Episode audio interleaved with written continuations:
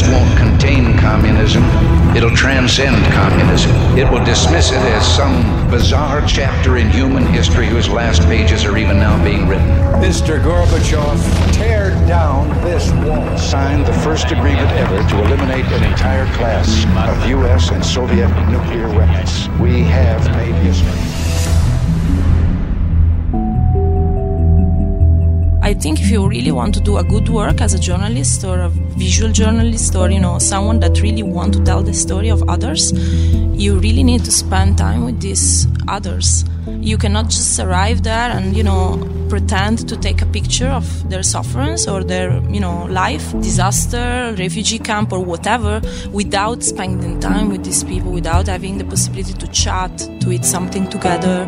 So I think that whole process of knowing each other will also allow you to tell a better story because you will be able to be, you know, closer in the feeling of this person or this person will trust you more and then you will have more like stories to tell or you will have more access. This is how Sara Creta, an Italian visual journalist, sees good journalism and the way media professionals need to be telling stories of people around the world through their work.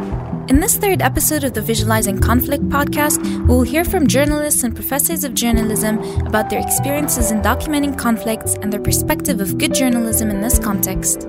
All interviews included in this podcast were conducted during a Visualizing Conflict conference at the University of Copenhagen under the title Photojournalism and the Politics of Participation, organized by International Media Support IMS.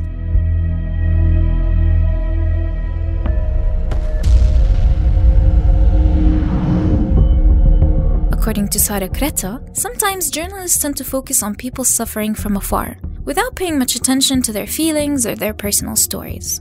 I think in all this way of visualizing conflict, we are putting a lot of attention on this like portraying the sufferance, uh, visualizing all these, you know, pictures of violence or picture of spectacularization of sufferance. And for me, this doesn't get the attention of our viewers anymore. So I try to show uh, empathy or I try to show the simple fact that people, for example, survive the Mediterranean crossing. That's for me an attempt to live. So I try to celebrate this. So I'm looking for their feeling of, you know, happy or their feelings of thinking that in the future they can succeed. I try to, you know, really to, to show that there is this kind of resilience. Nicholas Mirzoeff, a visual cultural theorist and professor in the Department of Media at New York University, believes that visibility of underrepresented and misrepresented groups in media is important, and we need to develop new methods to tell their stories and to create space for the self expression and representation whole issue around visibility and appearance is to say there's an encounter between me and you, but it's always an unequal encounter. How do I learn to listen to you? How do I wait for you to speak to me first? How do I become aware of your needs rather than endlessly stressing my own? So one of the affordances that citizen journalism and, and citizenry gain from the dissemination of information through the internet is the possibility to supply a different understanding that's available to us. Therefore, how we understand each other's experiences depends to an extent on such visibility. Representation through media is important, for it can help us gain a more nuanced and deeper understanding of our world and each other. It's about the way that we appear to each other socially, politically, culturally. Some of that comes through sound, some of it comes through vision. All of that's processed by the brain. A friend of mine who is a writer and has does walking as his method, who happens to be African American, described to us how in New York City he has to be very careful not to stand on a corner because he'll be arrested as a drug dealer, but also not to run because he might be running from them, never to have anything in his hand because the police will assume it's a gun. And then as I'm listening to him, I realize that very often, as much as I think of myself as a person who's aware of issues of race, I'll be late and I'll run for the subway with my phone in my hand to check the time. And I'm realizing that just doing that running, I'm exercising white privilege. Even though I don't want or claim that, I'm doing it. So it really is a very fundamental issue of how do we live our lives in relation to others. It's not simply about the sense of sight.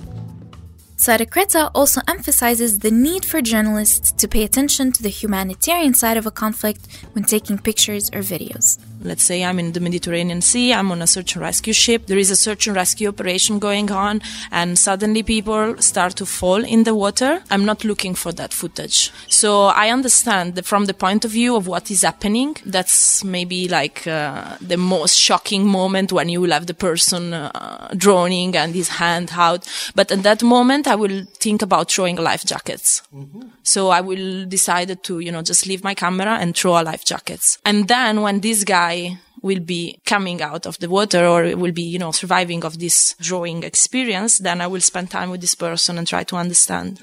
Sara adds that we need to dig deeper into the details when telling people's stories, as it is the best way for journalists, especially those covering war zones, to guarantee the accuracy of their stories. So I think for this like uh, intimate also way of telling the story and to go a bit beyond this, you know, telling the other that's distant, that far, that we cannot even recognize his face or we cannot even know the names like of these people. Sometimes you will see the caption saying uh, a group of women is waiting in line.